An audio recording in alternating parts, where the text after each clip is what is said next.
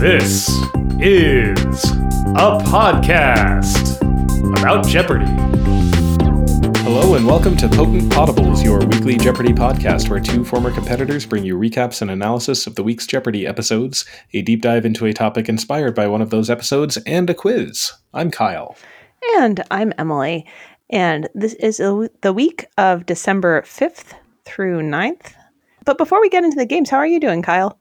I am doing okay. We are a week away from winter break, which means we are in the week of feels like about 35 performances coming up. So, mm-hmm. uh, in a few days, I'll be really, really relaxed. But until that point, I will not be. And that's okay. I resonate with that. yeah.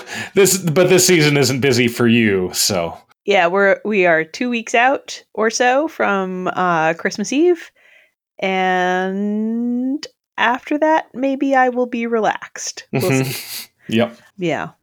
Uh, my video game update is that I've started Legend of Zelda: Breath of the Wild, uh, which is very fun. It's so beautiful. Um, it is beautiful. I, yeah, I've also played a bunch of shorter video games. I, I spent a lot of time on Stardew Valley, and then I played The Last Campfire, which was lovely, and I played something called Child of Light, which I liked parts of. Mm-hmm. But anyway, yeah. Now I'm now I'm into Legend of Zelda. So, uh, nice. uh, which is on many lists of the best video games of all time. Uh, it it it's the best or one of the best. So, I, am mm-hmm. enjoying it so far. Nice. But hey, uh, nobody's here to hear my video game update.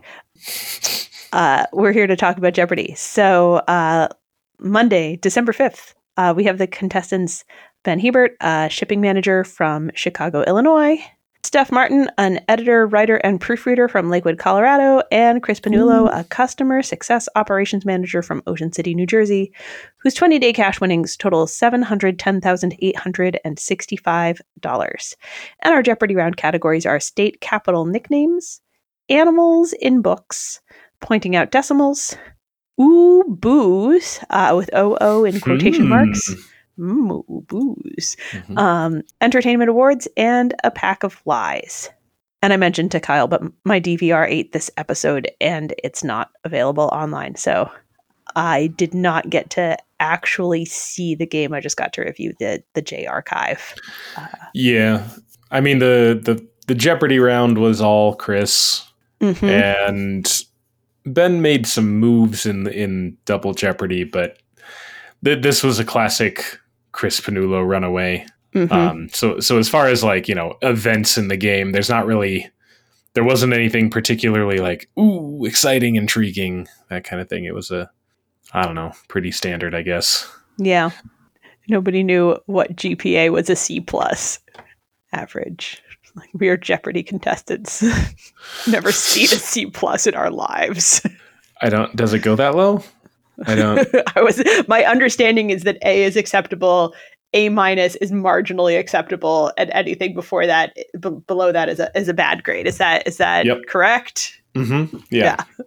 Yeah. The whole thing for for my parents was, you are capable of A's, so that is what we expect. Mm-hmm. If you were not capable, B's would be fine but you are capable.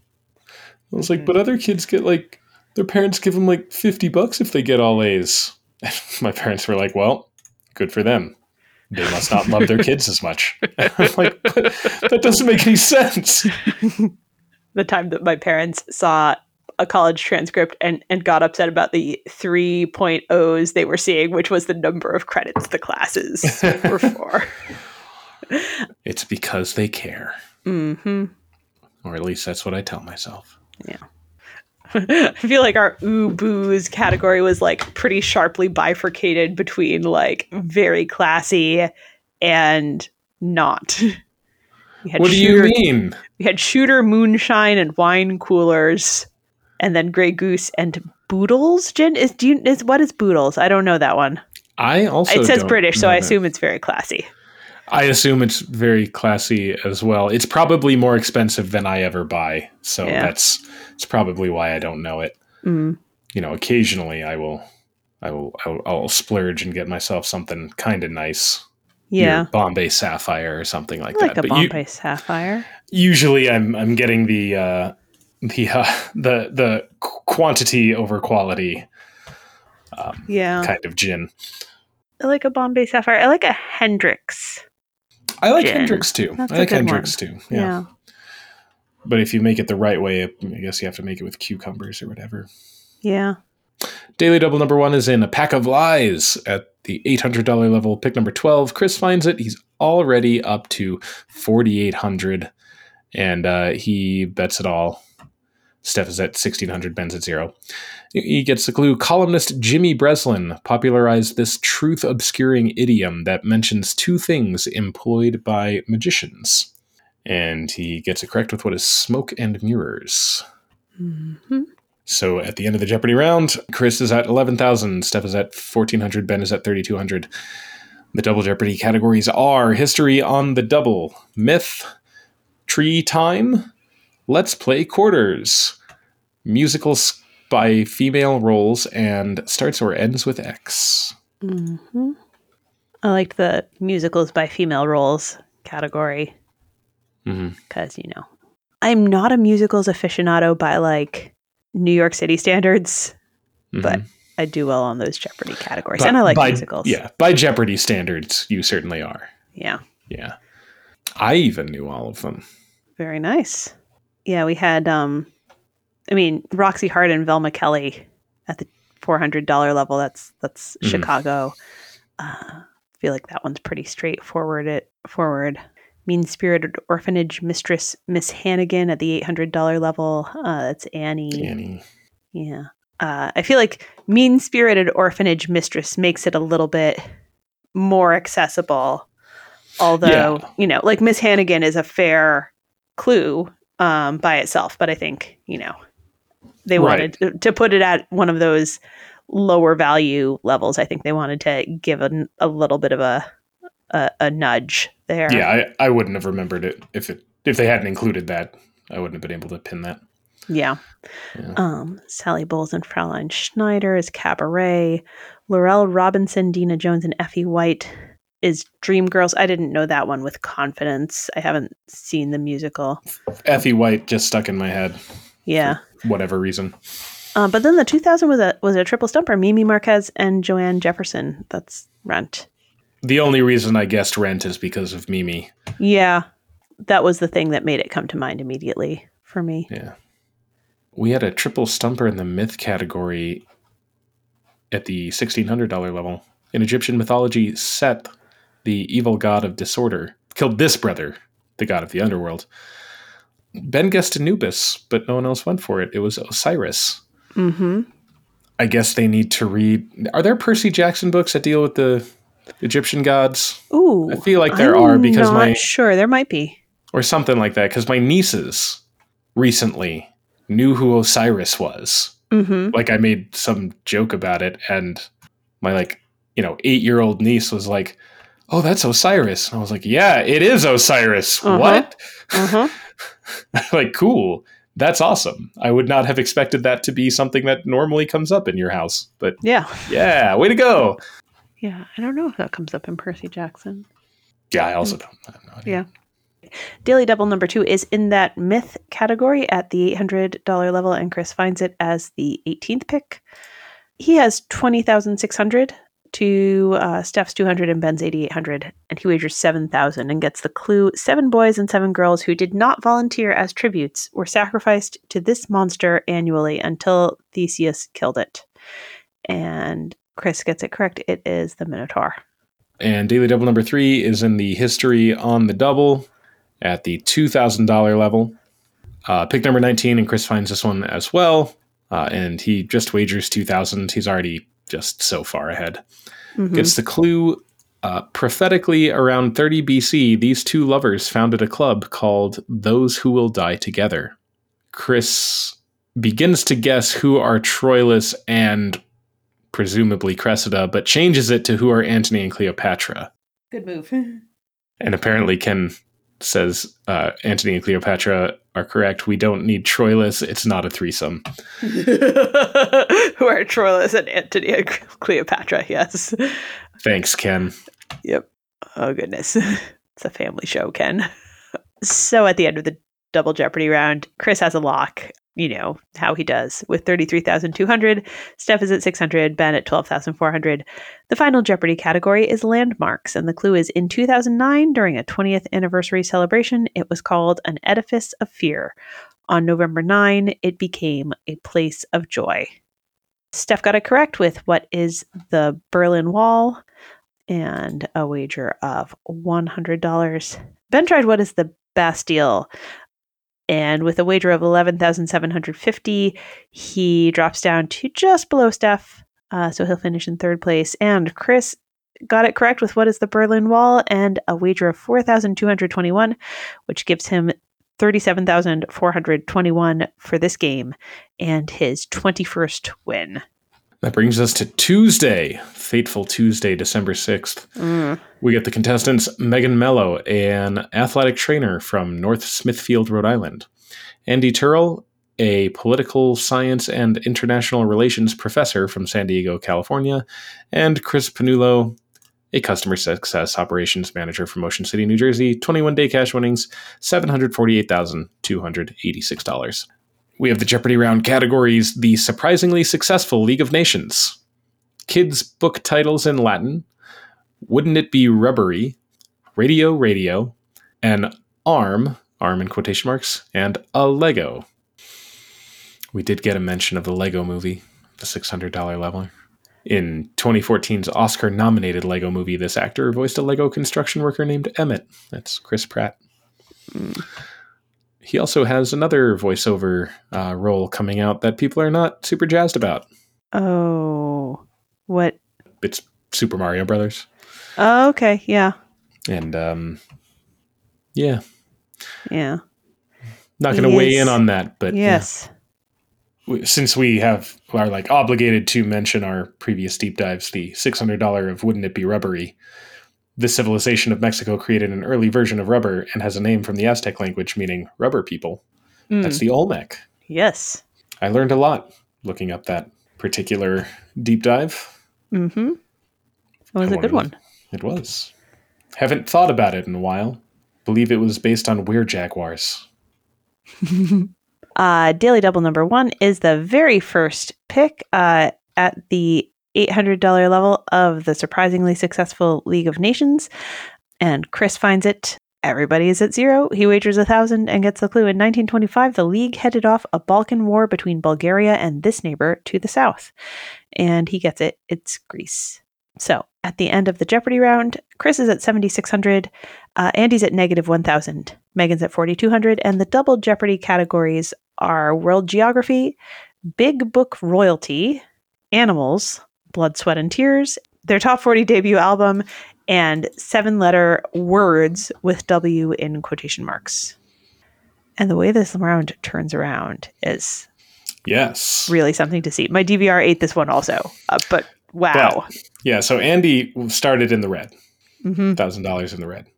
And you know, for the first couple clues, you know, Andy gets in, Chris gets one, Andy gets one, Chris gets one. Kind of kind of goes back and forth. Yeah.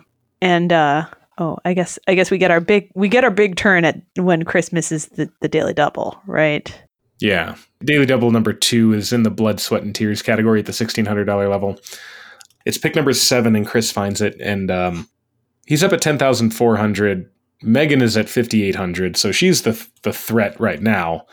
Andy's at twenty two hundred, and he wagers sixty six hundred. Uh, and he gets the clue: blood, sweat, and tears all contain this metallic element, the sixth most abundant in the Earth's crust. And he guesses what is iron, but it is sodium. Mm-hmm. So a rare miss on a daily double for Chris drops him back down into contention with everyone else. Yep. Yeah, I mean I think the associate the my mental association between blood and iron is so strong hmm that I think that would be hard to get past blood and metallic um, and Earth's crust all sort of nudge you toward iron. sweat and tears should make you say, wait a minute. Hopefully, you don't have iron in your sweat or tears. Yeah. Or, or like, is it, is it a trace? Uh, but, and, you know, six most abundant Maybe I don't think it. so, though. Um, yeah, but no, I don't. I don't think so. Yeah, sweat and sweat and tears. You certainly, you know, wouldn't wouldn't expect that, right? hmm Yeah, that's uh it's a tricky one. Yeah, and so that I mean that drops him down, and then he's like just right in the mix as Andy just continues to climb. And then Andy finds daily double number three as the 17th pick at the $800 level, level of seven letter words. And at this point, he's in a slim lead. He has 7,400 to Chris's 6,200 and Megan's 5,800. He wagers 3,700. I wonder where he comes up with that number. How long did he pause when he was wagering?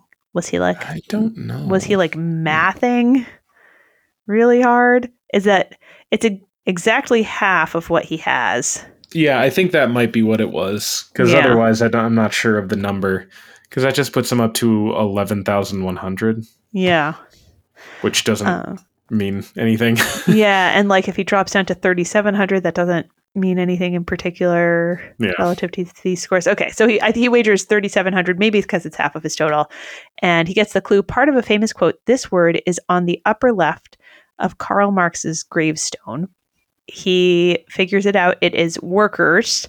Uh, it's on the upper left because it is the beginning of a quote, I guess. Uh, Yeah. so workers of the world unite on the upper left is sort of a sort of a perplexing way to put it. Sure. I mean, it's the Um, one that starts with a W. Yeah. So, I guess if you if you if you figure out the quote, that's the only one it could be. Yeah. I guess it could be world. Yeah. but yeah, you wouldn't. That wouldn't be the one they're looking for. Yeah. There are a number of triple stumpers. There are three triple stumpers in the two thousand uh, dollar uh, row, and Andy got two of the others, which is which is big because that that would be where Chris would make the difference normally. hmm Uh, but there are three that he didn't get, and he only got one of them. So um, he he wasn't able to really get back out in front the way that he would be used to. So going into final, Chris is at twelve thousand six hundred. He's still in the lead. He's still he still got himself back in the lead. Andy's at eleven thousand nine hundred, and Megan's at forty two hundred. And the final Jeopardy category is plays, and the clue is a 1609 story in which an exiled king of Bulgaria creates a sea palace with his magic may have inspired the plot of this play.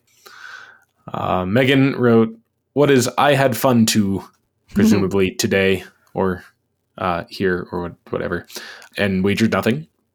Andy got it correct with what is the Tempest and wagered 34.99, which is enough to stay above Megan's all in hmm and Chris got it incorrect with what is the Little Mermaid, and he wagered eleven thousand two hundred and one, hmm which means that the run for Chris Pannullo has come to an end.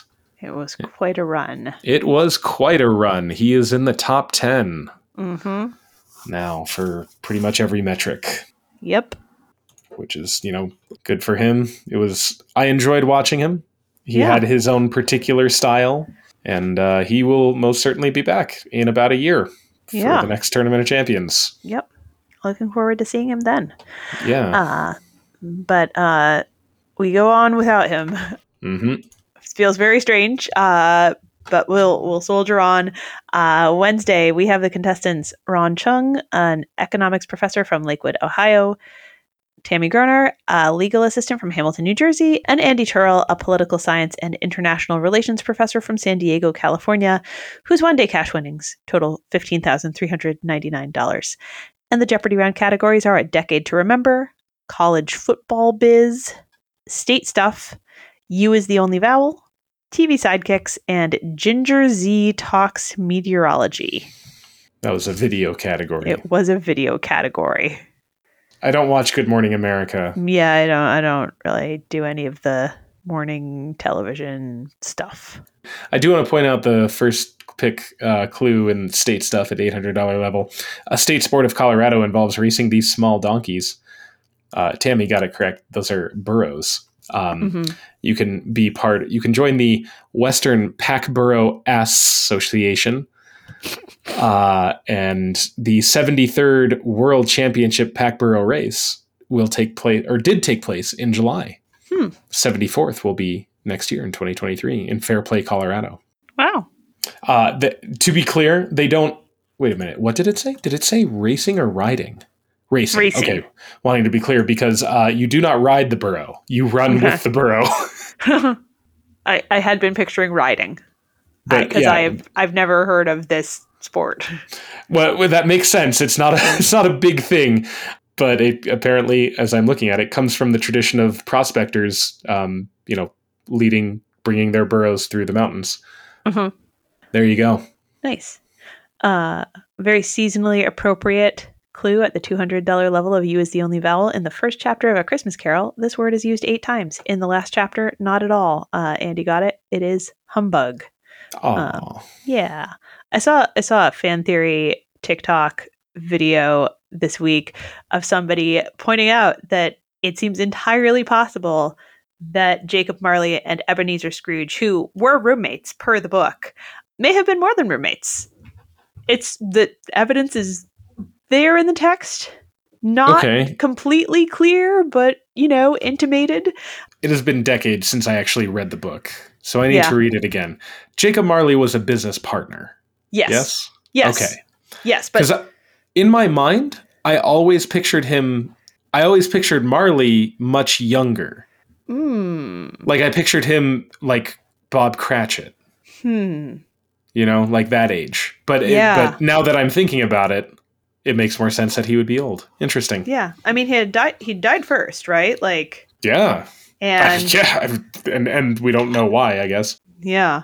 Anyway, I'm gonna have to reread A Christmas Carol. Um, but Through the lens that they were lovers in the night. yes, yeah, I'm, I'm sure you encountered the the uh, the internet catchphrase, and they were roommates. Oh yeah, yeah, Roommates. yeah, roommates, it is, an, and they were good friends. Kind of, yep. hmm Like uh, you know, uh, Alexander the Great and whoever that guy was. hmm Yeah, they were good friends. Yes. Such good friends that when he died, Alexander went on a rampage and then mourned for years. hmm Gosh, they were close friends, Very good friends. right? Yep. All right, Daily Double number one is back in that Ginger Zee category, uh, which is interesting that it was a they put it in a video clue. yeah. I mean, I mean, you can have video daily doubles, but like specifically a like a, a guest presenter kind of Mhm. clue. Yeah. Anyway, pick number twenty five. Tammy finds it, and she wagers thirty four hundred. She's out to a, a decent lead here and looking to extend it. Gets the clue in early twenty twenty. I, Ginger Zee, was in Australia to cover its unprecedented wildfires and learn how the hottest and driest year on record had parched giant stretches of these native trees filled with an extremely flammable oil. Uh, and she got it correct with what are eucalyptus trees. hmm So at the end of the Jeopardy round, Andy's at 5,600, Tammy is at 12,200, and Ron is at 1,400. That's a really, yeah. I mean, Yeah. if you get to 10,000 in the Jeopardy round, you're doing real good. Yeah. We have the double Jeopardy categories Life's Peaks and Valleys, Sequels, Famous South Americans, Angles Among Us, Classic Movie Characters, and I Will Leave. And this is a wordplay category where you have two words, one with an I and one without that I.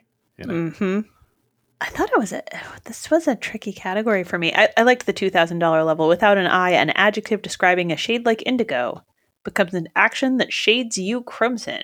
Uh, that is bluish and blush. And Ron got that one.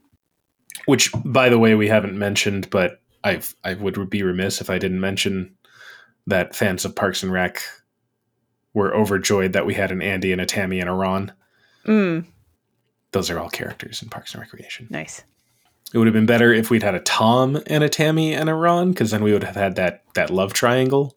Yeah. But it's okay, Andy. I guess you can keep your name. there was a clue at the four hundred dollar level with a uh, with an image, and the and the clue seen here. This Brazilian-born woman says she launched the Luz Foundation to bring light into the world. Tammy got it. It is Gisele Bündchen. I think probably after they filmed, but before we are recording, uh, there were some news stories that came out um, indicating that the Luz Foundation um, has dispersed in its lifetime um like $600,000 or something. Hmm. In 2019 it gave out 80,000 0.00008% of Gisele Bündchen and Tom Brady's net worth uh, in its lifetime. Um, it's it's not actually doing very much. Yeah, I mean, even without that specific uh, knowledge, I would have guessed just on the f- fact that it's called the Luz Foundation to bring light to the world. That just sounds to me like you have no focus here. You don't know what Mhm. you're doing. Yeah, no. You made a foundation so you could make a foundation. Mm-hmm. That's what that sounds like to me. Yes. Uh, Daily Double number two is in Angles Among Us at the $1,600 level, and Ron finds it as the sixth pick. He has 3,800. So he's he's in third place uh, with Tammy way way ahead of him. He wagers just 2,000. I think this would have been the time to go all in. Mhm. Um, uh, and he gets the clue at a 38 degree angle or 78% gradient. Harakiri is the steepest ski slope in this nation of skiers, Franz Klammer and Hermann Maier. I don't know if I pronounced these people's names correctly. Uh, I'm sure Ken did. And Ron figures it out. It is Austria. And Daily Double number three is in the sequels category at the $800 level. Pick number 28. Ron also finds this one. Uh, he has been making more of a move here at the end uh, of the round. He's up to 13,000. Tammy's at 21,800. And Andy's at 10,800. So every, everyone's in good position. Uh, and Ron wagers 9,000 I- with two clues left on the board. I don't know how I feel about that particular wager. I I like that he's I always like a big wager. Yeah. The issue here is if you get it wrong, you're pretty much out of the game. Right. And it's still not enough to Oh, it is enough. It's It is barely, enough. It's barely enough to take the lead. So Mhm. I don't know. I guess like I'm okay with it. It's just I would it's a hard spot to be in with only two clues left on the board. Right. Yeah. Um, but he wagers 9,000, gets the clue. Insurgent is book two in this dystopian series. And he takes a while to answer, but he gets it correct with what is divergent.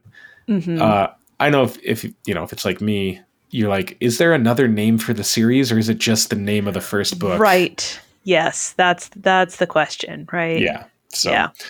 but he gets correct, jumps up. Uh, but Tammy manages to get just ahead of him.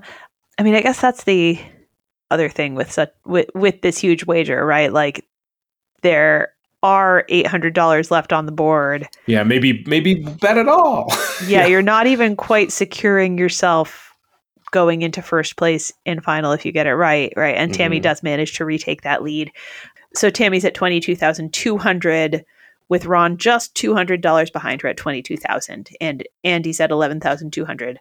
The final Jeopardy category is U.S. presidents, and the clue is he was sworn in twice as president within two years, first by his father, and then later by a former U.S. president.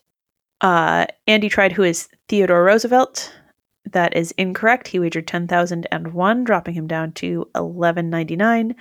Ron tried who is John Quincy Adams with a wager of 2401. He drops down to 19,599. Yeah, I'm not totally sure what Ron's rationale for this wager is, right? We're is looking- that at 20? It would be a- he- he's going to get to 22,400. 24,401. It's possible he did his math wrong to try and Yeah. get over Andy's double up Yeah.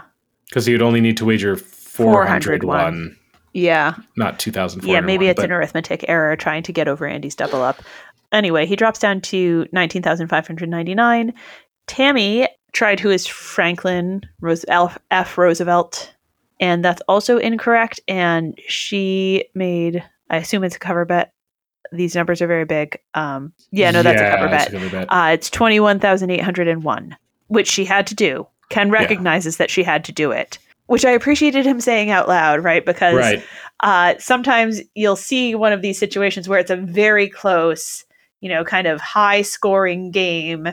And the person in first place makes the big wager that they have to to make a cover bet and then they both miss it right and Right. and people are like oh they should never have wagered that much she Yeah, absolutely should have she should have wagered that much She should have. Yeah. yes The best I, I chance of winning. guarantee you that everyone here has studied us presidents right Mhm. like um, yeah. It's a. It probably feels like a pretty good category to make a big bet on. Yep. Yeah. And the correct thing to do from the lead is to make that cover bet, unless you have some exceptional reason to like to deviate from kind of what's generally the optimal strategy. Yeah. Right. Like this is absolutely the correct move. And Ken comes out and says so, which I appreciate, right? Because like Mhm. the Jeopardy the Jeopardy contestant community gets it, but like sometimes sometimes the the general fan population is like, why did she make such a huge wager? And also, why is she Well, such friends. a bad person and complete idiot for doing that? oh, why am I such a better person than that person Yep. on TV? Uh-huh. Because Um, they didn't do a thing that I have thought nothing about. Yes. Uh, so anyway, I, I appreciate Ken like sort of proactively kind of advocating for the contestants and like you know sort of translating the strategy a little bit for for the casual viewer. So she drops down to 399, which is a bummer for her. Um, she and Ron, ha- I mean, and Andy as well. Like great game. Um, and Yeah. Ron gets the win on this one. Oh, and I never said the actual correct response Oh, yeah. it's Calvin Coolidge, sworn in when Warren Harding died, and then again by former President Taft. Ken Mhm. explains. Yep. Uh, so on Thursday, we have the contestants AZ Madonna, a music journalist from Malden, Massachusetts, uh, Sriram Krishnan, a consultant from Falls Church, Virginia, and Ron Chung, an economics professor from Lakewood, Ohio, whose one day cash winnings totaled $19,599. We have the Jeopardy round categories The World of Patent Models, Rhyme Time, You in History with the letter U in quotation marks, A Night at the Opera, Monkey Business, and Mark's Brothers and Sisters. That was an interesting category. They did Mhm. okay at. Yeah. I did very poorly at. yes, I was I was mystified by just about all of these. yeah. I got the I got the thousand dollar clue. I felt like that one was easier than all the others, but You didn't okay. know any of the musicians or actors, but you were familiar with the, the senator. With the fact that yeah, right, Yeah. that Mark Kelly, like hmm I've maybe it's just the timing, but but I mean it's fair. It's Yeah. trivia. It's not it's not a bad category. It just Mhm. it just threw me off. Yeah. Uh, Ron had misses, rang in first and then missed on the first two clues of the round in rhyme time. Um, I feel like I remember sort of um, kind of before going on Jeopardy, sort of trying to talk myself around to like on wordplay, like it takes too long to think it through. If it's a short clue, you've just got to ring in and trust that it's going to come to you. Mm-hmm. Um, and like sometimes that backfires, you know? Um, so I feel like that's what Ron was doing, right? He was like confident that yeah. that, you know, a 200 or 400 word play clue, he could ring in and trust that it would come to him and then like just couldn't quite pull it. yeah, um, I had that same thought. The 200 was not quite annual. Ron didn't know, and then Sriram got the rebound with nearly yearly. And then the 400, a really chill gentleman. Uh, Ron said, I don't know, sorry. And AZ got the rebound with a mellow fellow. Um, the other two contestants who did not ring in first get the benefit of all that time while the clock is counting down for Ron Right. to think yeah, it through true. themselves That's true. um so that you know then when it's when it's open again they've had that time to kind of uh figure it out There's a triple stumper in the U in history category at the $800 level. This incident resulted in the exchange of Rudolf Abel for Francis Gary Powers. Uh, nobody tried it. That's the U two incident because the, Mm. the the plane is a U two spy plane yeah that was shot down, and uh, the story of Francis Gary Powers is really sad. So if you want to bum yourself out, you can look into look into him. Mm. Um, but for me, I always remember that because I just picture Bono Huh. in a plane. and that's what my brain does. So there we go. cool Yeah. Uh, Daily Double number one is at the thousand dollar level of A Night at the Opera, and AZ finds it at the fourteenth pick. She is at negative two hundred. Ron and Sriram are just, you know, in in the positive, kind of low scores. She wagers a thousand um, and gets the clue a play by French dramatist Pierre Beaumarchais served as the basis for this Rossini opera set in a Spanish city. And she gets it correct. It is The Barber of Seville. Yes. She did well in the opera category. Yes. I don't know what her specialty is as a music journalist, but But she knows opera. yeah, she didn't quite run the category. Ron got the uh, $800 level. Um, it was a clue about the magic flute. I bet she knew it though. I bet she got beat on the buzzer. I thought that was a, I thought that was a very um, gettable clue. But I don't know. You know what you know. Yeah. Anyway, at the end of the Jeopardy round, Ron is at 4,200, Sriram is at 3,800, AZ is at 2,800, and the double Jeopardy categories are let's get down to cases, what a novel character, in the room, countries from wordplay categories, each response will be two countries, preparing for the role, and 1990s vocab test. That was uh fine. It was fine. I, you know, I don't have the kinds of objections to it that I have to all of their like texting abbreviations Oh, yeah. categories. Like Yeah, this, yeah. these were legit 1990s slang. hmm Or at least terms that were that ta- Yes. like globalization isn't. yeah, really not all of them were yet. slang. That's true. The slang terms were legit slang that people truly used. Yes, I remember. I remember that slang. It's a little cringe looking back. I remember being like nine years old and thinking like, "Talk to the hand" sounds really stupid. Hmm, I'm not gonna say that, and I'm not gonna do that. Yeah.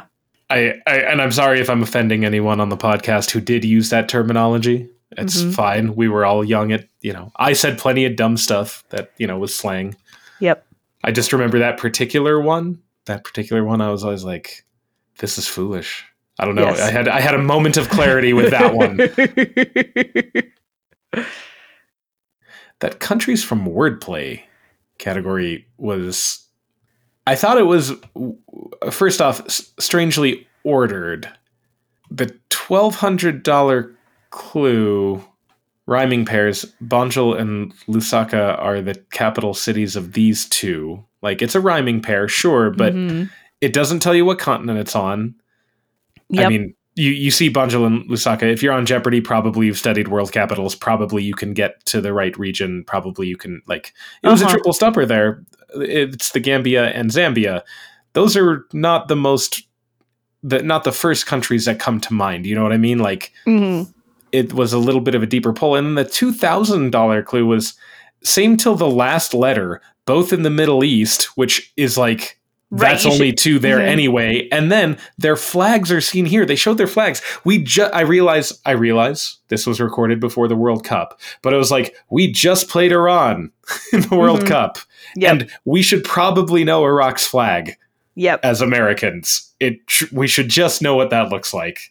Your I- sh- I- there, should is doing a lot of work here. I understand. I realize that. Please, I, I there's there's a lot Yeah. of salt with that. I get that. yeah. but still, I'm just saying. For me, that one was like instantly gettable without even the cl- even you just show me the flags that have been Right. like, oh, that's Iran and Iraq, right? Like n- either half of that clue would have been fine, and it should have been up in the 1200 or like 800 to me. Yeah. Agreed. Whereas trying to remember Banjul and Lusaka, and then oh, do those rhyme? Like right. country, yes. countries in Africa that are not close to each other.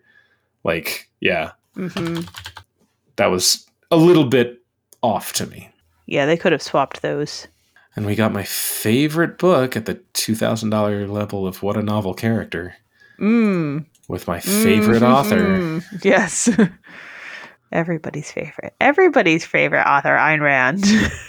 uh, She doesn't even get, oh, even this line. He, des- he is described as Prometheus who changed his mind. That's just a gross misunderstanding of the whole of the whole myth. yeah. I Mm, realize yeah. the the idea is like, well, what if he took fire away after? Like, what if he took it back? Yeah. I, I get that's what she's getting at, but like, uh, mm, hmm Yeah, and uh, now you say the first sentence of Atlas Shrugged. Apparently, the first sentence is "Who is John Galt?" But they the pointer here is to he is described, right? Yeah. So you don't you don't need to have verbatim the first first sentence of Atlas Shrugged. Right. Uh, so Sriram gets it with "Who is Galt?" Yeah, it's just that the clue, like, or the the line, you know, the the the, the famous line in the book is "Who is John Galt?" It's like Yes. over and over again. Anyway, God, I spend too much time thinking about that book. I spent too much time thinking about this is just a say by William Carlos Williams, so I guess we all have our things. Yeah, but there are funny memes that come from that. It's hard to make- It's hard to you know make a thousand page meme. Yeah. Anyway, uh, Daily Double number two is in the uh, countries category. It's at the $1,600 level. Uh, Ron finds it at pick number nine. He's at 7,400. Sriram is at 6,600. AZ is at 4,800. He wagers 3,000. Gets a clue add two vowels, two neighbors in West Africa. Uh, and Ron is not able to work it out there, but that is Niger and Nigeria.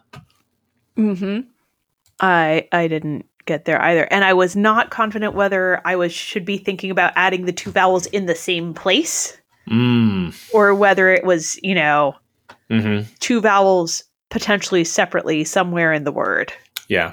And it's Um, not clear in the clue. Yeah. So And Daily Double number three is in 1990s vocab test at the $800 level, and Sriram finds this one uh, at the 20th pick. He's at 11,000 with Ron and AZ tied uh, at 7,200, and he wagers 2,000 and gets the clue you can spell this word for a type of business with six letters or a period and three letters. And he gets it correct. It's a dot com.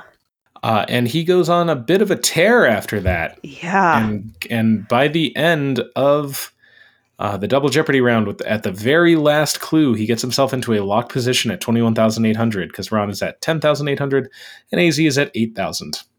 We get the final Jeopardy category names the same, and the clue a cocktail, an island, and a World War II venture originally called Development of Substitute Materials all bear this name. This is a triple stumper, which I thought was a, a bit interesting. I, I wonder if Yeah. they, I wonder if they, I, I don't know. Az wrote "What is a mai tai," and wagered sixty-seven, nope, sixty-two seventy. I imagine that's relevant to her in some way, uh, but that is not correct. Ron wrote "What is martini." That's also incorrect, and he wagered 5201. But Sriram just wagered nothing, which is smart because he didn't really have any wiggle room. Uh, and he also wrote "What is Mai Tai?" That's a Manhattan. Hmm. Yeah. I. I did you did you figure this one out? Yeah, I see a World War II venture talking ab- like I don't know. I it just I immediately thought of the Manhattan Project. Yeah. So hmm I yeah. I mean, I I worked myself around to it. I cocktail and island started pointing me toward like tropical, and I Sure. think I, I Yeah, might have that's gone in that mai tai dire- direction, and then I was like World War II, and then something about like island and World War II, like somehow like Bikini Atoll like popped into my head, and I was like, no, not that. That doesn't work. And then like somehow that got me to Manhattan Project, and I was like, oh right, it doesn't say a tropical island; it just says an island. this says an island. yeah. Manhattan is an island and a cocktail, and the Manhattan Project, and um, and then I had it. But it it takes it takes a little work for this one. Yeah, no, I know? agree. I agree. If you if you don't immediately get there, it I could I definitely see how it could point you how it could point you to something tropical and get Yeah. you off track. For sure. My brother and sister in law uh, have a I guess tradition on uh, Friday nights. They uh, have charcuterie and drink Manhattans, That's and nice. uh, my sister in law dubbed it sharks and hats. I like that. Yeah, I like Um, it too. It's fun and tasty. Our uh, our drink of choice currently in my household is something called a Black Manhattan, uh, Wow. which is Manhattan esque, uh, but uh, you use um, an amaro, amaro Averna, or, or something similar instead of it's vermouth in a Manhattan, right? Yeah, sweet Uh, for yeah. yeah. Yeah. So this is it's uh, much more like bitter and herbal, um, which is my thing these days. Yeah. Yeah, because you like Negronis and Yeah. like that. Ugh. Mhm. Ugh. If it if it like sticks to the roof of my mouth, I'm not into it. Oh no, that's what that is what I'm looking for. I don't care for IPAs either. Mm. Oh, I don't. I don't like IPAs because they upset my stomach. Well, that's a, also a good reason. But anyway, on to Friday. So that brings us to Friday, where we have the contestants Matthew Ott, an accountant originally from Boston, Massachusetts, Ellen LaBerge, a lawyer from Syracuse, New York, and Sriram Krishnan, a consultant from Falls Church, Virginia, whose one day cash winnings total $21,800. And the Jeopardy round categories are places named for people, put in a good word, table talk, song title titles, she blinded me, and science. That blinded me was a good category. that was, I wouldn't say fun. I enjoyed all of the, uh, at least the more historical references. The Yes. the pop culture ones were fine or whatever, but Uh-huh. Did you ever watch Bird Box? uh, no, I haven't. Yeah. And it was I- wasn't I Yeah. yeah. It was one of those that was on like it's on my list of things to eventually watch, but just never got around to it. Yeah. It was okay. I mean, I I like a post-apocalyptic kind of horror movie kind of Mhm. thing. So, you know, it was the kind of movie that I'm like, "Oh yeah, I'll watch that." And like it was fine. It was what it promised to be, I guess. Sure. Which, you know, there's nothing wrong with that. Yep.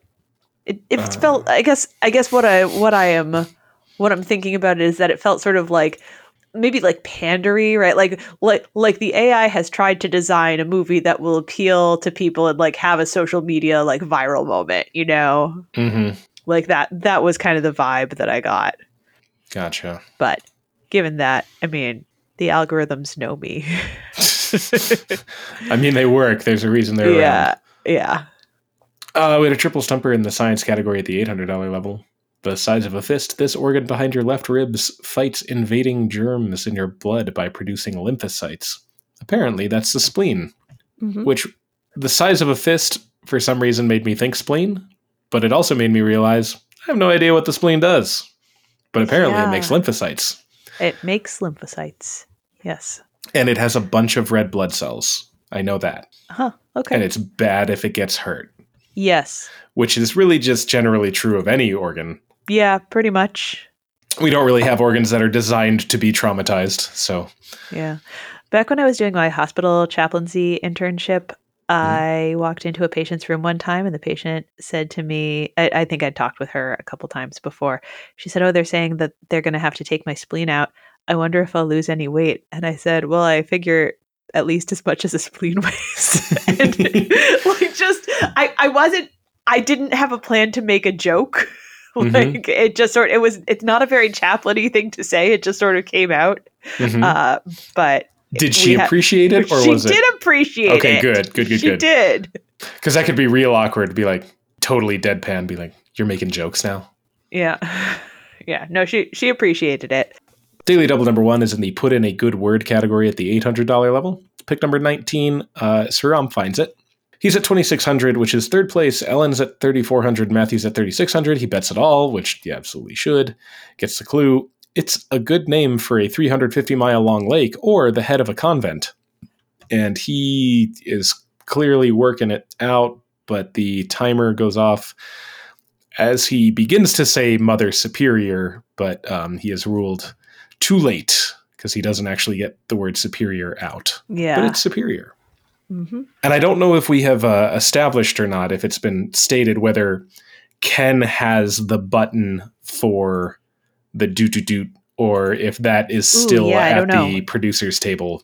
Mm. Because it was moved, or the, the yeah, yeah. it was moved to the judges' table when the guest hosting began Mm, and yeah. I don't know if we've heard if it made it back or not. Anyway, at the end of the Jeopardy round, Sriram is at 1,000, Ellen is at 4,600, and Matthew's at 5,000. And we get the double Jeopardy categories history. Russian writers, potpourri with P in quotation marks, company name origins, TV final episodes, and state postal abbreviation words. So they're looking for a four letter word, but you have to give the two states whose abbreviations make up that four letter word. I thought that was a good, a good. Yeah, I thought that was Multi- a great category. Yeah, it's multi step, but it's not so multi step that's like kind of impossible. It's not initials to Roman numeral math. Yeah. It's not quite that complicated. It was it was nice. For instance, a sheet of glass set into a window or door is a pane, and that is Pennsylvania and Nebraska with PA and NE. hmm Yeah, this whole category was was delightful. Firstborn of Genesis, chapter four, verse one. That is California and Indiana. C A I N Mhm. spells Cain. I enjoyed the TV final episodes category as well. We had at the four hundred dollar level a clue about my beloved Friday Night Lights. It's been a long time since I watched any Friday Night Lights. I don't know. Hopefully it's aged well. I don't know. We used to like have like a running bit talking about Mandy Moore way back. Am I remembering that right? Did we talk about Mandy Moore a bunch of times?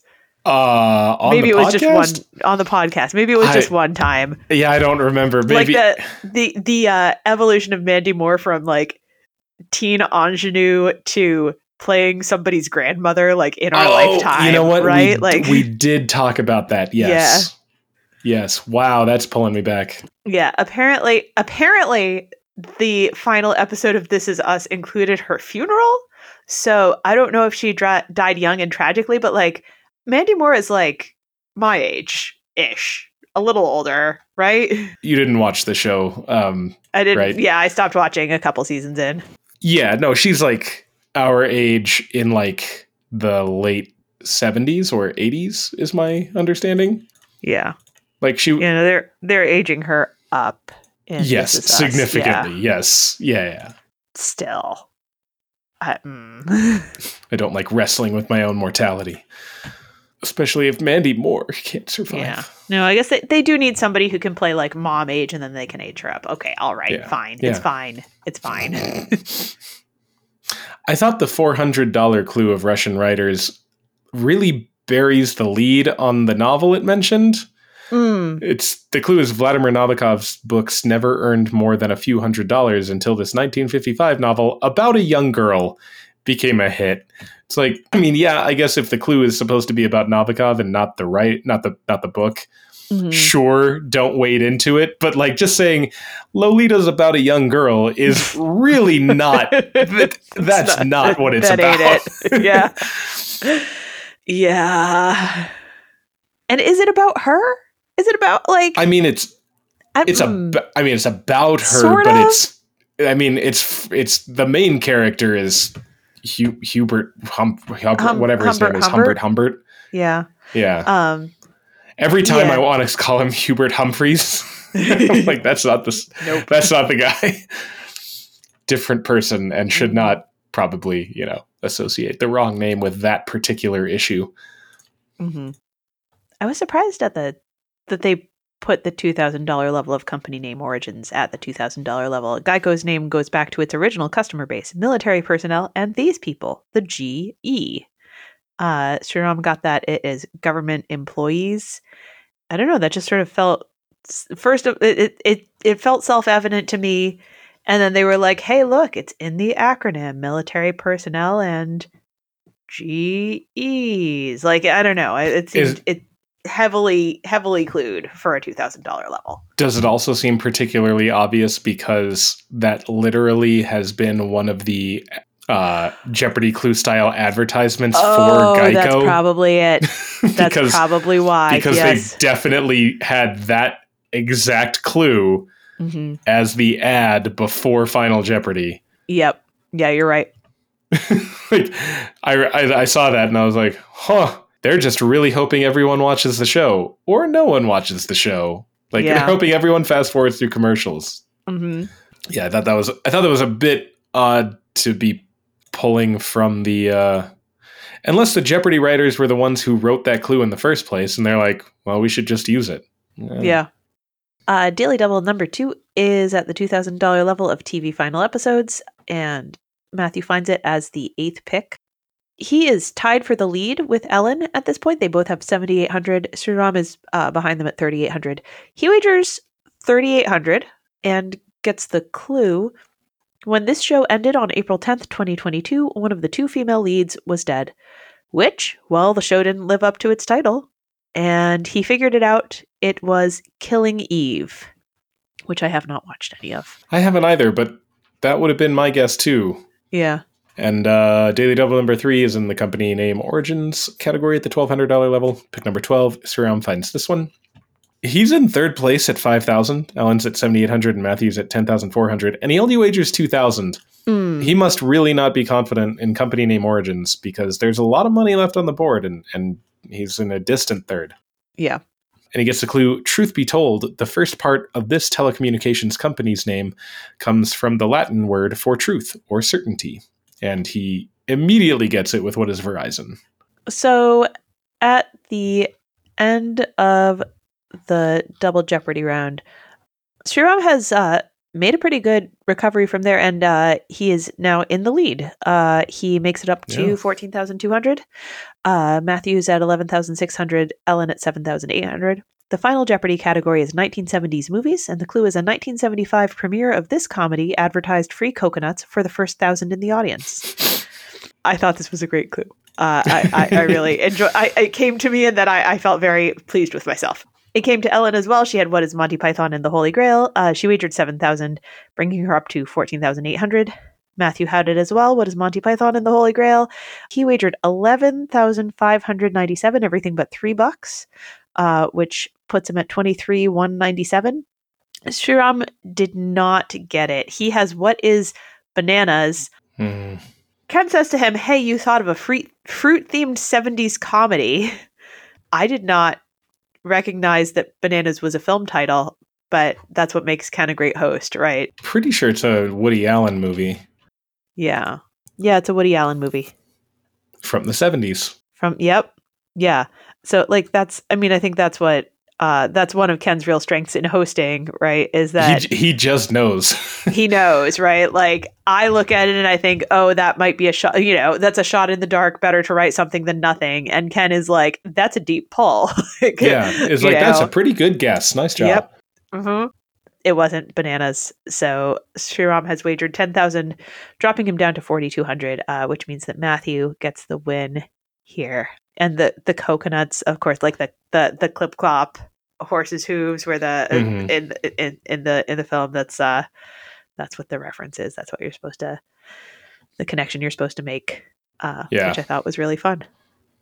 Yeah. I, I, I think I'm on record as not being a huge fan of Monty Python, hmm but I will say I loved Spamalot. Huh. Okay. which I realize is basic like it's it's like the movie but in musical form. I I think perhaps their comedy works better in that setting or something. I don't know. Their movies I, I don't particularly go for, or like even even like the Flying Circus I didn't particularly go for. But Spamalot I thought was fantastic. okay. Anyway, So that's the week. Um, and this is the time in the middle of the episode when we remind you that we have a Patreon. It's patreon.com slash potent potables. Uh, there's a little bit of exclusive content there. We try to put our quiz questions up right after we record so that you can get a sneak peek uh, at them. So if you have a couple of bucks a month to help us offset the costs of making this podcast, that would be greatly appreciated. And we greatly appreciate those of you who are helping us to uh, not lose money doing what we do here. Um, so thank you. But of course, there are also more important things in the world than our podcast. Uh, so we don't like to ask for money without acknowledging that. You can find a few of our favorites in our show notes. Um, and we've been especially highlighting abortionfunds.org recently. Yeah. Kyle, do you have deep dive guesses? I do. There were a few that I thought would be good. Are you going to be talking about the U2 incident? I am not talking about the U2 incident. Hmm. Are you going to tell us about the Wendigo? I am going to tell you about the Wendigo. Yes, I was hoping that was it because I was like, I oh, this would be such a good topic, and also I hope I guess it. Yes, Yeah. Mm. nice work. I am excited. Um, Yeah. So, I mean, it's not going to be our lengthiest deep dive ever. But yeah, no, on Tuesday, we had a, a clue in uh, seven letter words with W in quotation marks at the $2,000 level. In Algonquin lore, this creature uh, depicted here, and there was an image, is a man eater constantly looking for new victims. Um, and no one attempted it. It is the Wendigo, which was certainly a word I had heard, but I didn't feel like I really knew much about the Wendigo. And so I figured I'd look into it and, uh, you know, learn something new. So uh, the Wendigo is part of the traditional belief system or folklore, mythology. It's those terms, they're so Western. They're tricky. Um, Right. in any case, uh, part of the lore of a number of Algonquin speaking peoples, including the Ojibwe, the Saulteaux, the Cree, the Naskapi, and the Innu. I'm sure that I'm going to pronounce at least one Native American word in the course of this deep dive, but I, I will do my best. I tried to look up as many as I could and get them as right as I can. So there are there are numer- numerous peoples uh, for whom the Wendigo is part of their lore. Um, common to all of the cultures is the view of the Wendigo as malevolent, cannibalistic, supernatural, uh, strongly associated with winter, the north, coldness, famine, and starvation. Hmm. These different peoples speak related but different languages, so there are some variations on how exact like what exactly this thing is named and you know how that name is is pronounced and transliterated but they're all kind of recognizable um, as connected to Wendigo to a greater or lesser extent. If you've encountered the Wendigo in pop culture, it's likely that you have seen kind of a hybrid creature with antlers or horns, but those animal features are not part of the original indigenous stories. Those are kind of a Western, like Anglo addition to the mythology Hmm. that was encountered uh, from like the original Algonquin lore. In Ojibwe, Eastern Cree, West Main, Swampy Cree, Naskapi, and Innu lore, Wendigos are often described as giants that are many times larger than human beings. Other cultures don't have that aspect, that giant aspect in their mythology. In the mythologies where the Wendigo is is, is giant, um, whenever it eats another person, it grows in proportion to the meal it has just eaten, so it can never be full. Yeah. Wow. Um. So Ooh, Wendigos like are that. sort. Of, yeah. Uh, this is very That- creepy. that is, but it's so cool. Yeah. That's such a good idea. Uh-huh. So, uh, like Wendigos are portrayed as simultaneously unbelievably like gluttonous, ravenous, but also always extremely thin, like on the verge of starvation. Hmm. In some traditions, humans overpowered by greed could turn into Wendigos. Uh, so that mythology sort of uh, encourages cooperation and moderation, kind of cautionary tale kind of thing. There are also sources uh, talking about um, Wendigos being created when a human resorts to cannibalism to survive. There's also mythology around humans being humans turning into Wendigos by being in contact with them for too long. Uh, there's a similar being uh, that appears in the legends of some peoples of the Northwest Pacific coast called the Wechuge. Um, it too is cannibalistic. So, in addition to kind of the you know the, the the folklore, the you know kind of stories and stuff about the Wendigo, there can be like kind of a conceptual understanding of the Wendigo applying to any like person or idea or movement um, marked by like a corrosive drive toward greed and excessive consumption.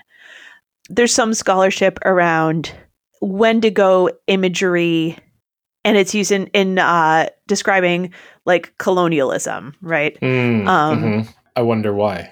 Yes, How- how right. could- I, don't see the connection. right? Like uh, this Ravenous, unending greed. inexhaustibly Yes. ravenous, greedy, destructive force, right? Like it fits.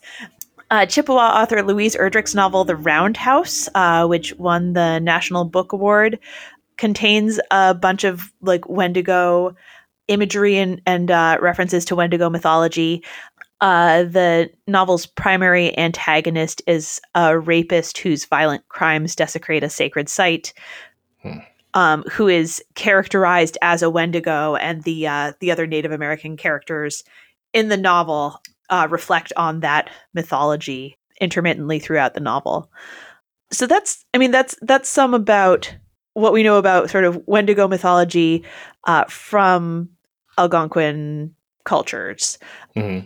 but it's been adopted into like American popular culture in ways that are interesting but not really totally faithful to the original lore. Right. So one of the first appearances of a character inspired by or named after a Wendigo uh, in non-indigenous literature is Algernon Blackwood's 1910 novella *The Wendigo*. Uh, Blackwood was a British author, um, Hmm. and this novella is like kind of a horror novella. Um, there's like a hunting party of uh, two Scotsmen with Canadian guides in the wilderness of Canada. They have um, they have an Indian cook with them, and while they're on this hunting expedition, uh, they sense a terrible odor, which can be that that can be associated, I think, with like traditional like Wendigo lore. Mhm. And then the French Canadian guide uh, has a vision, like a terrifying vision, and runs off into the night. And the rest of the party searches for him, following his tracks that seem to metamorphose. Um, and eventually, the trail disappears. They think they hear his voice on the wind crying out, Oh, my feet of fire. Uh, they make their way back to the campsite where they find their missing companion suffering from delirium and frostbite, uh, and he dies soon after. Hmm. The Indian cook who was part of the party fled at the first sign of what was of uh, like the first terrible stench because he knew that they were encountering the Wendigo and you know wanted no part of it. Ah. So that's kind of the Wendigo kind of entering like Anglo Anglophone like popular culture. Um, Mhm. Note how it does not fit with the traditional lore. Right. And scholars note this Wendigo seems to be connected to the wilderness and to indigenous people, right? Uh, we've gone from like Wendigo as associated with destructive greed to the Wendigo as sort of associated with like wild savagery and you know the dangers of like Right. you know the like the like nature and the out right like nature and the Mhm. outdoors and yeah it, it's this huge reversal of kind of uh, what that figure represents yeah. blackwood's work has influenced many of the subsequent portrayals in mainstream horror fiction uh, which in turn inspired the character in stephen king's novel Pet Sematary uh, where the wendigo Hmm. is a personification of eagle evil eagle uh, a personification of evil. Uh, an ugly grinning creature with yellow gray eyes ears replaced by ram's horns white vapor coming from its nostrils and a pointed decaying yellow tongue. Other creatures based on the wendigo legend or named for it appear in a variety of films and television shows Dark Was the Night and Ravenous are a couple of films that came up, television series including Teen Wolf, Supernatural, Blood Ties, Charmed, Grimm, and Hannibal. No big surprises there. Um, Mhm. There are a bunch of Wendigos in video games also. Uh, the 2015 horror survival video game Until Dawn uh, features Wendigos as the main antagonists. And in the 2021 film Antlers by Scott Cooper, I think it was produced by Guillermo del Toro, Frank, Luca's father, transforms into a Wendigo, portrayed as a deer like creature with a glowing heart that moves from person to person with a never ending hunger. Um, Mm. So the deer horns, we've had like a, Somehow we they, got they got they got added in. The cannibalism seems to have uh, persisted, but the Wendig- the Wendigos of popular culture are pretty different from the ones uh, from the original mythology. Mhm. Uh, the Wendigo lends, lends its name to a form of psychosis known as Wendigo psychosis. It's described as a culture bound syndrome or a culture specific syndrome, which is a characterization that's used for mental disorders that, that occur within the context of a particular culture and its mythology, values, um, customs, whatever that term historically was applied mostly to non-Western cultures, but um, people po- point, for instance, to anorexia nervosa as a culture-bound syndrome that is specific to kind of American and and uh, Mhm. yeah, those are like our culture, right? Like we don't we it took a while for us to work our way around to understanding it that way. But Yeah. um, yeah, it's kind of a kind of a sidetrack. But anyway, Wendigo psychosis uh, is described as characterized by symptoms such as an intense craving for human flesh and a an intense fear of becoming a cannibal. Hmm. This is a predominantly historical uh, phenomenon. There are no modern cases that I was able to see evidence of, but there are various historical narratives of people with Wendigo psychosis, some of whom were killed to prevent them from acting on their impulses. There was a fascination with Wendigo psychosis among Western ethnographers, psychologists, and anthropologists, leading to a controversy in the 1980s over the historicity of Wendigo psychosis.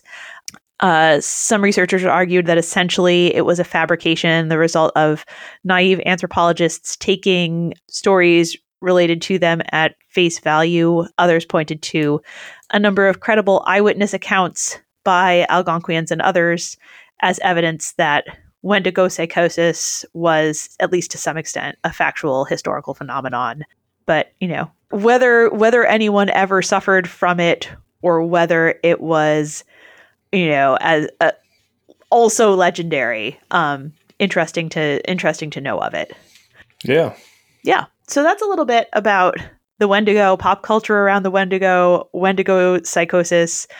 And uh, yeah, so I feel like I, I have a much better grasp on this than I did. And so now I'm always going to be annoyed by the the like deer horn wendigos that that you see in like, you know, horror movies and stuff. Yeah. That's pretty much what I've got. Okay. Yeah. Are you ready for a quiz? Oh yeah. So I figured I would sort of along the lines of the Wendigo put together a set of questions around like Native American folklore creatures.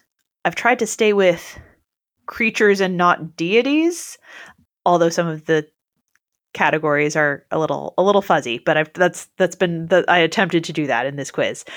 Okay. Uh, yeah. Let me check and make sure that I like my last question as the last question. Yeah, that's fine. So, question one.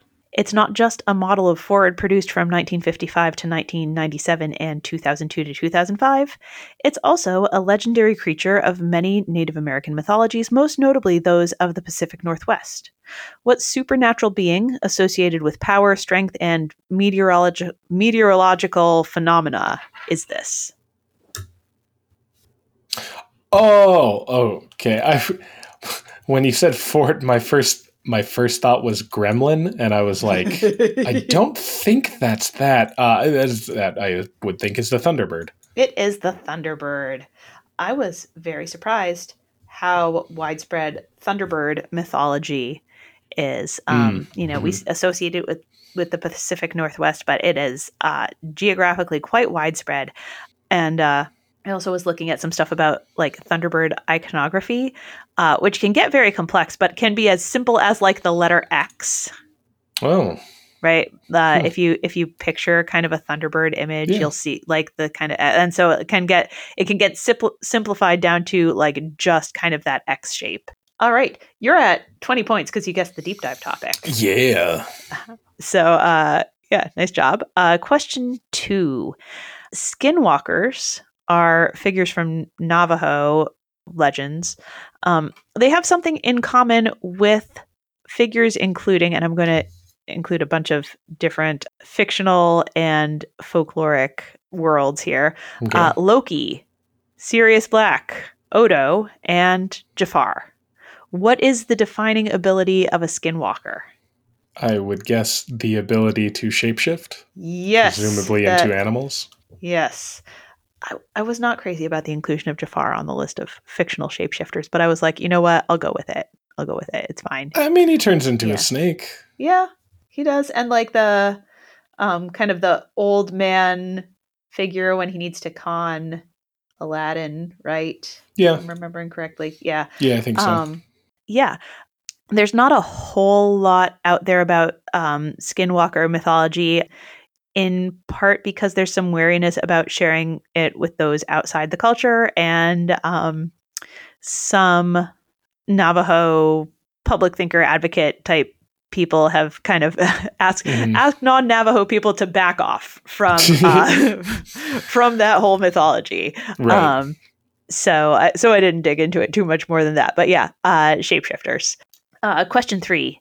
Legends of Sasquatch, also known as Bigfoot, are prevalent throughout many Native American peoples of the West Coast. The pseudoscience prone subculture that studies and searches for unknown or legendary animals such as Sasquatch, the Loch Ness Monster, and the Chupacabra is known as what? Pseudoscience. Emily. I mean, Cryptozoology is an incredibly exact process. yes, cryptozoology is correct. There are a handful. My sister told me that I haven't fact checked it, but she's she's pretty reliable. Uh, a handful of creatures that were considered cryptids Mhm. and turned out to actually exist, um, including I think the Komodo dragon. Um, oh, yeah. see? Yes, there we go. So, they're probably all real. probably all real. Yes, cryptozoology is fun. My favorite pseudoscience. Quest, you're at forty points. Uh, question number four: The Wendigo is not the only cannibalistic spirit of the of the folklores of the indigenous people of North America. The Flying Head is a figure for, from the lore of the Haudenosaunee people, whose confederacy of six nations is also known by what francophone name? Uh, if it's a confederacy of nations, and I guess it would be francophone. The one that comes to mind is Iroquois Yes, Iroquois is is correct. or Iroquois. I- I- I- yes. Iroquois. Everybody's favorite running bit. Kyle tries to pronounce French. You're at 50 points. Um, I don't have a whole lot more to say about the flying heads. They creep me out. no, they're so cool though. Yeah. I don't know. I think so. Uh, question number five Deer Woman or Deer Lady is a figure from she's several Native American cultures, actually. She is associated with fertility and love, uh, but also with revenge on those who harm women and children. In what television show is there a recurring character based on this figure? Uh, it's a show created by Sterling Harjo and Taika Waititi for FX on Hulu. I don't know this for FX on Hulu. Yeah, it's I don't know this the streaming world uh, is is Yeah, yeah, no. I I think I get it, but what show would that be? I'm trying to think. It must be fairly recent. yes I think. Oh man, I think I know the show. I think I can. Oh, what is it called though? There's a there's a phrase that comes to mind that I that is uh, an offensive phrase that I don't know if it's the name of the show or if I'm associating it with something else. So I don't want to say it if I'm wrong. Mm. It may be the name of the show. that's yeah. I I feel like that's the name of the show that I'm thinking of. Ooh, but I again, you know, I don't want to be. I don't want to just say something that you know offensive. Okay, I'm going to couch it in. I know that this is a that this is an offensive term, and I do not. I, I do not condone the use of it, but the the term "off the reservation" is coming to my mind. That you're you're on the right track, but you're not correct. Reservation dogs. Reservation dogs. That's it. I knew it had reservation in it. Um, I've watched zero episodes, but I'm going to actually now. Um, because like I'm always behind on my TV watching. And now that you know that it has Deer Lady in it, Yeah, well, that's I mean that's the thing, right? Um, it- is apparently it is a teen comedy drama television series. It is notable um, in that it is, I think, the first show to have all Indigenous writers and directors. mm, hmm All right. Well, I needed to have one in there that was tricky. Uh, I mean, the, the, a bunch of these were tricky, but you you, you got them. I, I uh, I enjoy my cryptozoology. Yeah. I'm not. I'm not an expert by any means, but I do. I do like this stuff. Yeah. All right. Uh, so you're at 50 points going into the final clue, and we're going to call the category poets and poetry. Oh, damn it. I think you're going to be able to get it though, in my opinion. Mm, hang on. Okay. Wendigo. Dealing with Native American folklore. Uh, I will go with 25. All right. For 75 points. Pukwudgie are creatures from Wampanoag folklore. They are human-like, said to be two to three feet tall, and they can they can shapeshift, appear and disappear at will, and they attempt to lure people to their deaths. They are, understandably, compared to fairies in a well-known work by what 19th century poet? You, what are they called again? Pukwudgie. Oh, what is um well known epic poem.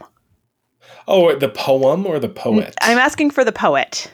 Yeah. But I, I did I said I said work as if it were like as if the poet had, you know, had a side project. Right. No, no. Um, Um, so I this is this might be my ignorance, but I'm thinking of the Song of Hiawatha and I'm trying to remember because like names are coming into mind and I'm like, no, it can't be that. Oh no, it's not that. Um God, I know I know who it is. I just have to like work through the Mhm. the garbage. He's one of the three name ones. Yeah. Longfellow.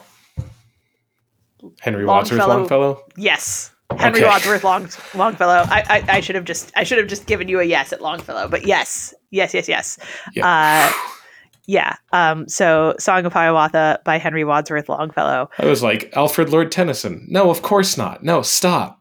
And like Nathaniel Hawthorne. Like, no, God, no, I know it's not them. The- These names that I knew were not them kept jumping into my head. hmm Yeah, no, that happens. The, the three name poets are, bleh, bleh. there's a lot of them. So yeah, Pukwudgie are, I, I could, I hope I'm pronouncing that that correctly. Um, are mentioned in the Song of Hi- Hiawatha. There's this setup about this figure Kwasind, then but the mischievous Pukwudgies, they the envious little people, they the fairies and the pygmies plotted and conspired against him. Pukwudgies also are have been incorporated by J.K. Rowling into the Harry Potter universe. She's done a bunch of like trying to incorporate figures from Native American folklore into like, oh, they're the magical creatures that are like native to In North America. North America, which is not always super welcome. Mm, Yeah. Being Yeah, like, there's some- hey, I'm, I'm going to take yeah. your folklore and put it into my world. Mm-hmm. Yep. Yeah. Um, but anyway, uh, hey, you you got it. You you uh, Barely. It was a close one. yeah. So seventy five points. Hey, nice work. Yeah. Thanks. And thank you. Well, thank you, uh, and and thank you, listeners, for spending your time with us. Make sure to subscribe wherever you get your podcasts. Leave a rating or review if you would. If you want to check out our Patreon, it's patreon.com/slash potentpotables. And if you have friends who are into Jeopardy, let them know about our podcast. You can all find us on Facebook at Potent Potables, on Twitter at Potent Potables1. Our email address is potentpotablescast at gmail.com, and our website is potentpod.com. And we'll be back next week with another week of Jeopardy. And until then, may your minds be quick and your buzzers be quicker.